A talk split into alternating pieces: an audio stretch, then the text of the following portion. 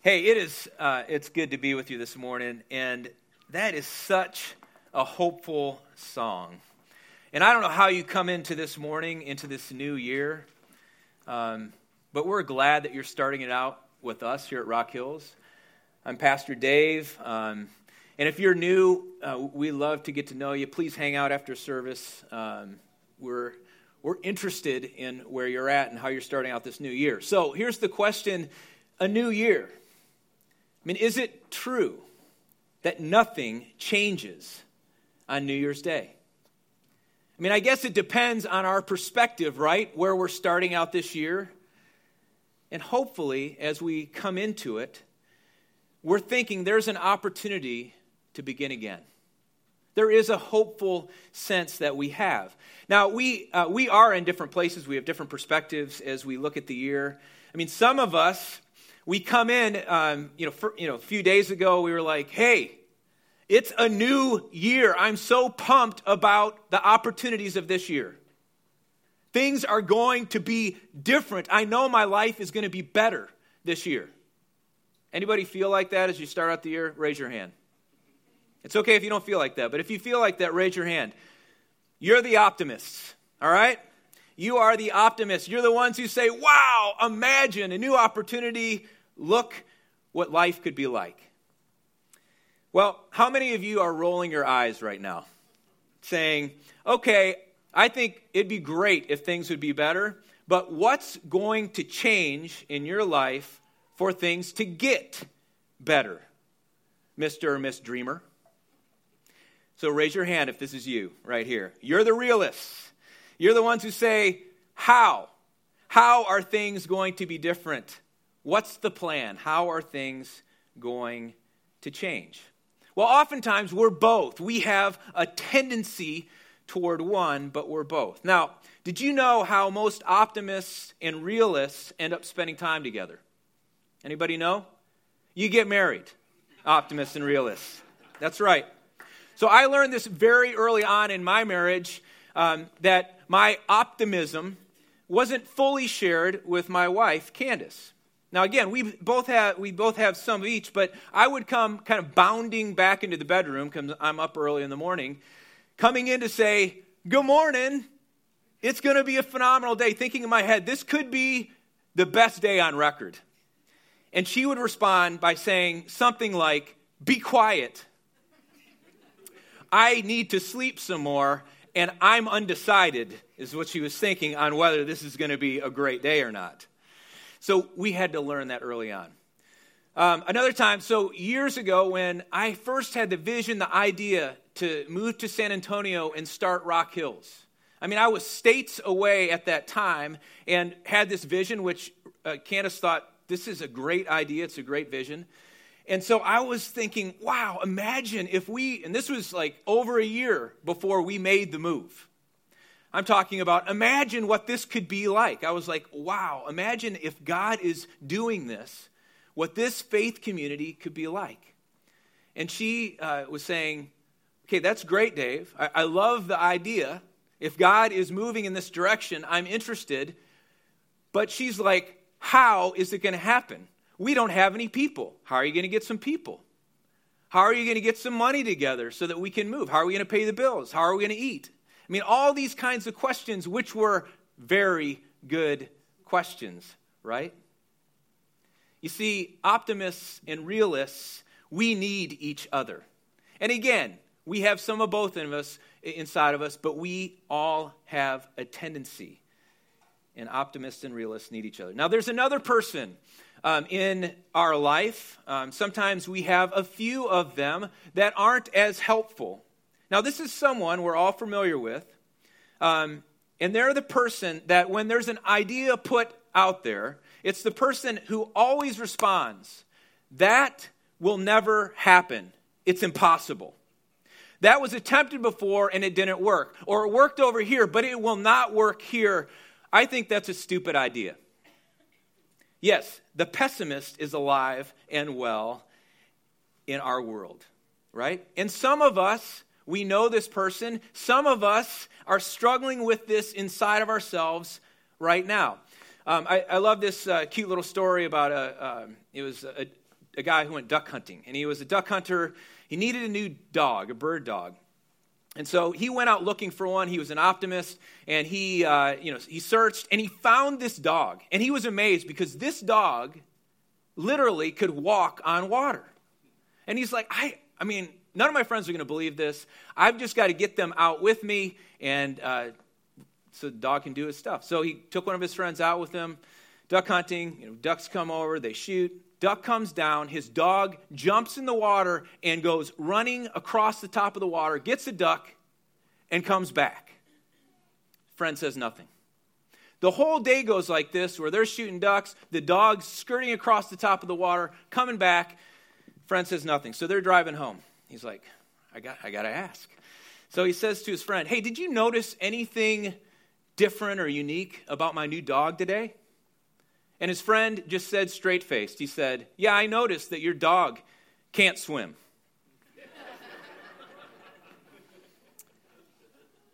Hey, um, I want you to know, if, if you're stuck as a pessimist today, and frankly, we don't know when we're stuck in pessimism, right? Um, it's okay.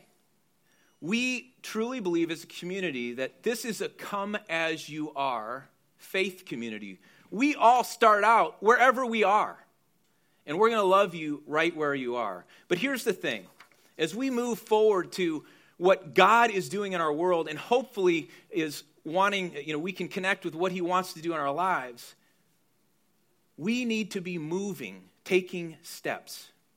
Because if this, li- if this year is going to be different, if it's going to be new, we have to believe something. This is the starting point for us today. We have to believe that a better future is possible.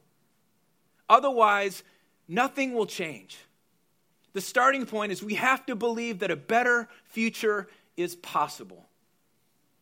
So do you believe this morning that a better future is possible? I mean, despite your situation, your circumstances, some of the struggles that you may be facing, do you believe that your life can get better this year? Where you can know that you are making a positive contribution to the world and your relationships, making the world better. Well, if so, if you believe that, what do you need to do to walk into that new experience, that better future? And if not, if you struggle to believe this, then what needs to change? That's what we're going to be talking about, and we're going to look into the scriptures as we pursue an answer today, a starting point, because God gives us examples throughout the scriptures of people who struggle. Some are stuck in pessimism. Some are realists and optimists who over time are able to overcome tough circumstances and difficult barriers and experience the power and the grace and the provision of God. And ultimately, you know what they believed? They believed that a better future was possible. And because of their faith, because of their mindset, they acted, and their belief, or through their belief, change came. Well, Nehemiah, as we take a look at his life, he demonstrated this for us. He believed in a better future. And so last week we gave a little background on Nehemiah. I want to kind of pick up there. It's four fifty B C approximately. And uh, here's Nehemiah. He's in exile. He's a Jewish young man who, you know, he's living far, far away from Jerusalem, the homeland of his people. He's up in Persia. And he grew up in exile. We don't know much about his background. We don't know what, uh, whether his parents are around, what exile was like for him growing up. But we do know some things about him. Apparently, he must have been very gifted, very bright, very smart. He had good character because at some point in his youth, he got noticed. People started to notice that he was special. He was excelling in his academics and in whatever his experiences were. And so he was given a scholarship. He was chosen um, to ex- get the highest level of education in Persia. And as he continued and he excelled more, ultimately he was chosen to serve in the king's court. Now this is incredible. What an honor. And it shows that he really was becoming a big deal in Persia. This Hebrew man was in this significant position. He became the cupbearer, in charge of making sure that the king wasn't poisoned. Now, this is this is huge. You're right there. You have a relationship with the king. You're like his secret service. You're one of his top guys. And he had special privilege and relationship with the king because of it. Well, how do we know this? Well, let's pick up the text in chapter two of Nehemiah. And here's how the story goes. In the month of Nisan, which is the spring, in the twentieth year of King Artaxerxes, when wine was brought for him, I took the wine and I gave it to the king. I had not been sad in his presence before, so the king asked me, "Why does your face look so sad when you are not ill? This can be nothing but sadness of heart." So this shows that Nehemiah had a relationship with the king. The king knew him well enough to know that he wasn't right, that there was something wrong inside. It wasn't because he was sick or he wouldn't have been there in the king's presence. Something was going on inside of Nehemiah. So what was troubling him? Well, he had just received a report from Jerusalem. Some friends had come back, and exiles were returning to Jerusalem, to the city, and he was broken. He was devastated because of the condition of the city of Jerusalem. It laid in ruins. Its walls were broken down. They could not protect themselves. And so Nehemiah felt like, I have got to do something about this. And here's what's interesting. Nehemiah, because he was in this position, he was so close to the king. He had tremendous privileges. He was recognizing that he was in a position and had a relationship with the king that put him in a unique position to bring change. He was in a unique position. But he would have to sell it to the king first. I mean, nothing was going to change if he wouldn't approach the king. He had to go to the king with a vision of a better future for his people in Jerusalem. And so he went to the king. He continues, uh, I was very much afraid, but I said to the king, "May the king live forever. Why should my face not look sad when the city where my ancestors are buried lies in ruins, and its gates have been destroyed by fire?" And we wonder, why was he so afraid if he had a relationship with the king? Why was he afraid? Because he knew that it wasn't just with his king, it was with any king. If you approached the king and you asked them something that they didn't like, you were done. Your life could be over. And so he knew as he approached the king, of course he said, "May the king live forever. You are an awesome king. By the way, king, you are marvelous." It was a traditional greeting, but he made it known, "King, you are awesome, and I am putting this before you." So it took faith, it took optimism, it took courage for Nehemiah to make his pitch to the king, to go to him. And here's something else that Nehemiah knew as well. He knew it was the king of Persia's philosophy that they had taken many nations that were living under their authority, that they had, you know, they had conquered these nations. But it was the king's practice in all these nations to support their religion and their culture. And so Nehemiah, knowing this, presented to the king, "I want you to do something for my nation and for my people." So here's what he presented to the king. The king said to me, "What is it you want?" Then I prayed to the God of heaven, and I answered the king, "If it pleases the king, and if your servant has found favor in his sight, let him send me to the city of Judah, where my ancestors are buried, so that I can rebuild it." And then the king, with the queen sitting beside him, asked, "How long will your journey take, and when will you be back?" It pleased the king to send me, so I set a time. That means he got the okay, and then he had to get ready to head to Jerusalem to carry out this vision, this project. Well, we have to notice, we can't miss that Nehemiah, he had a vision, he had faith, he had optimism that there could be a better future for his people. He believed that was possible. But he was also a realist. He knew that it would take a lot for that to happen.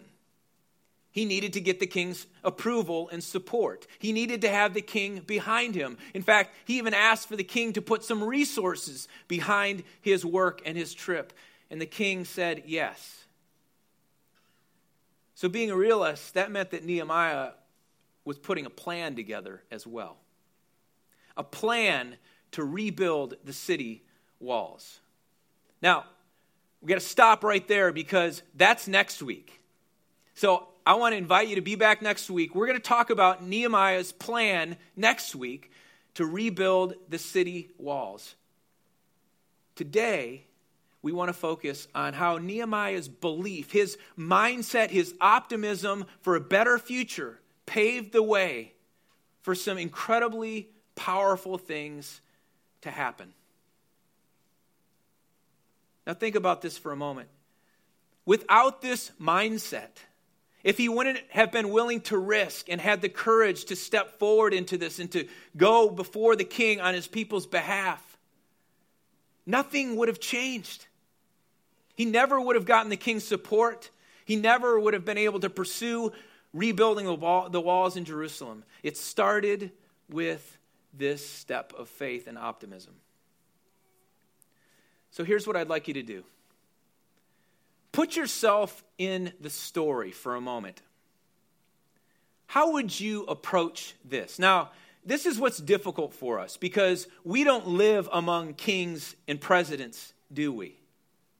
None of us has spent time in a king's court. I doubt any of us has spent time in the president's cabinet. So how do we find some context? Well, I think we have to start examining our own life and relationships.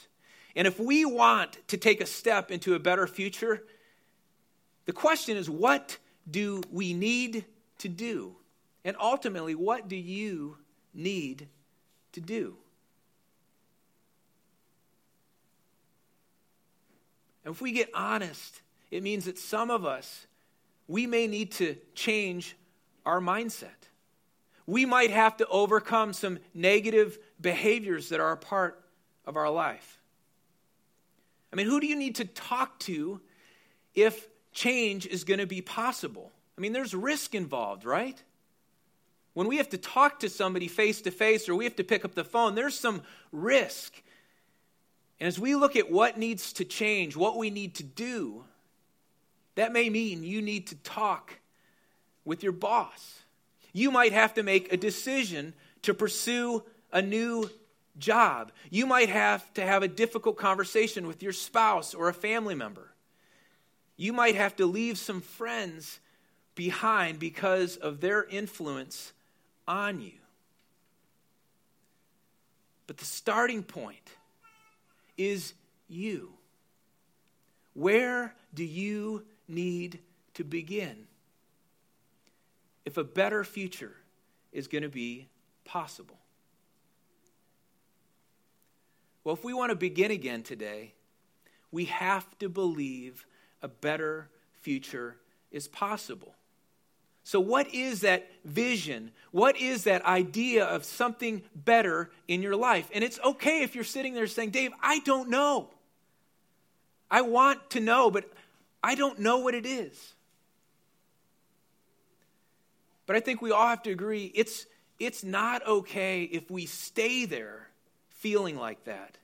It's not okay if we say, it doesn't matter how I feel about the future, because God wants to do something in each of our lives. So as you kind of examine yourself, as you take an inward look, I mean, good starting point is, are you an optimist? Are you a realist? Are you a pessimist? That can be a tough question for us on our own to sort through. Right? So where are you? And you may be, oh, pretty clear on, okay, this is how I'm starting out. These are the issues I'm dealing with. I think this is the area I need to focus on. You may need somebody's help this morning. And so I want you to begin thinking of someone who can help you. Someone who can help you as you go through this process of understanding your starting point. So who are the people that are in our lives? I mean, this is somebody that knows you well, somebody who's been a mentor, somebody who's been involved in your life, and who can give you honest advice and feedback. I mean, somebody who cares about you, who wants to see you do well, right? This isn't the person who's going to tell you exactly what you want to hear. Who's the person in your life that can give you some helpful feedback? Well, what I'd like you to do right now is to take out this card. There's a card on your chairs. Um, you may not. You may look at this and say, "Hey, I'm not living the dream." um, I don't know if I am either, but this is kind of a first step for us, and I hope it'll be something that can help each of us as we continue this conversation, this series this month. On the first side of the Living the Dream card, this is a space for you to write down that person's name. This is the person that knows you, who you know may, you know, can give you some, some important feedback. Not necessarily what you want to hear, but can tell you the truth. I mean, this is somebody who can encourage you and somebody who can challenge you. And I'd like you, to, if you've got that person, to put their name here on the front. Um, here's what I'd like you to do in terms of that person or that relationship. This week, I want you to call them. I want you to get in touch with them and set an appointment to sit down and just talk about your life and faith, what your starting point is, and ask them for feedback. On the back side of the card, um, this is your vision. This is an idea for a better future this year. What could be possible in your life? And I'd like you to put just a, a word, maybe a sentence, the first thing that you sense on your heart can be a change for you, a possibility for you as you look at this year. You don't have to, doesn't have to be well thought out. It's just the first thing that you sense that God may be putting on your heart. And I'd like you to keep this card. Keep it with you. You can show it to your, your friend um, that you get in touch with and start talking to this about. But keep this card with you. And last week when we talked about prayer, Nehemiah, he started his whole process with prayer. He went before God day and night. And he prayed and he prayed and he prayed. And we talked about taking the next forty days, so we're already a week into it. But basically until February fourteenth, for us to pray individually, God, what is it that you're trying to impress on my life? How can I experience more of you? How can I begin to see a better future? You can use that, this card to pray that prayer. And again, as we get into February, um, I think there'll be lots of stories for us to tell in terms of how God is speaking in our lives and into this community. Because here's the deal. I mean, Jesus came into this world so that we can have a relationship with the God who made us. And Jesus lives every day with the full possibilities of what God is doing and wants to do in the world and ultimately wants you to be a part of. I believe that as we sort this through, God will show us, I mean, some of us are in a unique position to have an influence on somebody else or to make the world better, and God will show us what that looks like for our lives. And you, uh, I'm just, as I continue, continue to think through this, you may be thinking, how could God possibly use me given what's happening in my life or what I'm struggling with or who I am? Well, Jesus says, I will go with you and I will meet you right where you are. And as I was thinking about this this week, um, I, uh, I could not get this uh, this guy off my mind. He's, um, he, you know, he grew up in Alabama.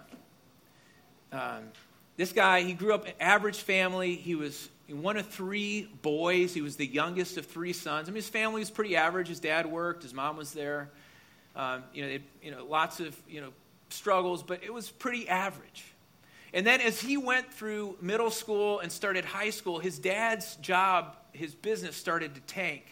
And he took on a ton of debt, and he started drinking day in and day out. His dad was an alcoholic. Things got really terrible at home. And ultimately, when he was a sophomore in high school, his uh, parents split up. His dad left.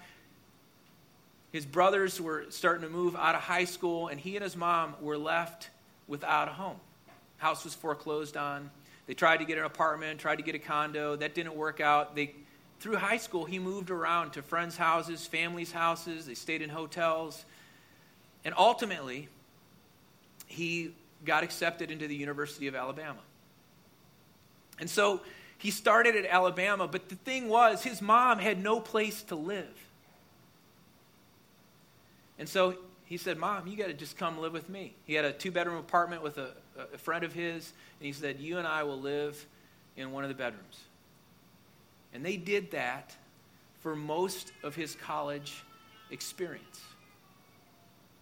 Now, the guy that I'm talking about is the head football coach of Clemson, about to play Alabama in the national championship game. And here's this guy, Dabo Swinney. Now, um, I was really interested to find out how, what's, you know, that's an interesting name, how to get the name. Well, his brother, his oldest brother, when he was growing up, called him that boy. But in Alabama, that boy is Dabo. Dabo Swinney. Pretty interesting, huh? Anyway, so here's this kid who grows up with really nothing, through tremendous pain, through conflict in his house. He had, you know, was poor, barely, you know, could to make it into college, lived with his mom. And yet it was his faith, where sometime during high school, he believed, he believed that there was a better future for him because God was in his life. Jesus met him in that difficult time, and things didn't change overnight. Things were hard for a long time, but Dabo, over and over, day after day, believed there's a better future. And here he is in this place, a place he could have never imagined, where he is in a unique position, not just to win the national championship as they play Alabama. He's in a unique position because he can share his life and faith with many other people who are searching for hope and a vision for their lives. And you know what? You can too. No matter what your starting point is, you can help create a better future for people around you. Pray with me, please. Lord, we're grateful for this morning. God, as we, as we are confronted with the stories throughout the Scripture, and we see people just like ourselves, we see people who uh, are given tremendous opportunities, and we may feel like our life is nothing like that. But today, Jesus, show us that our life matters. And that as we uh, do our best to figure out where are we, how are we starting out, how are we approaching life, that we can begin to see that there is a better future, and that our life and our faith matters. Jesus, show us the way. We pray this in your name.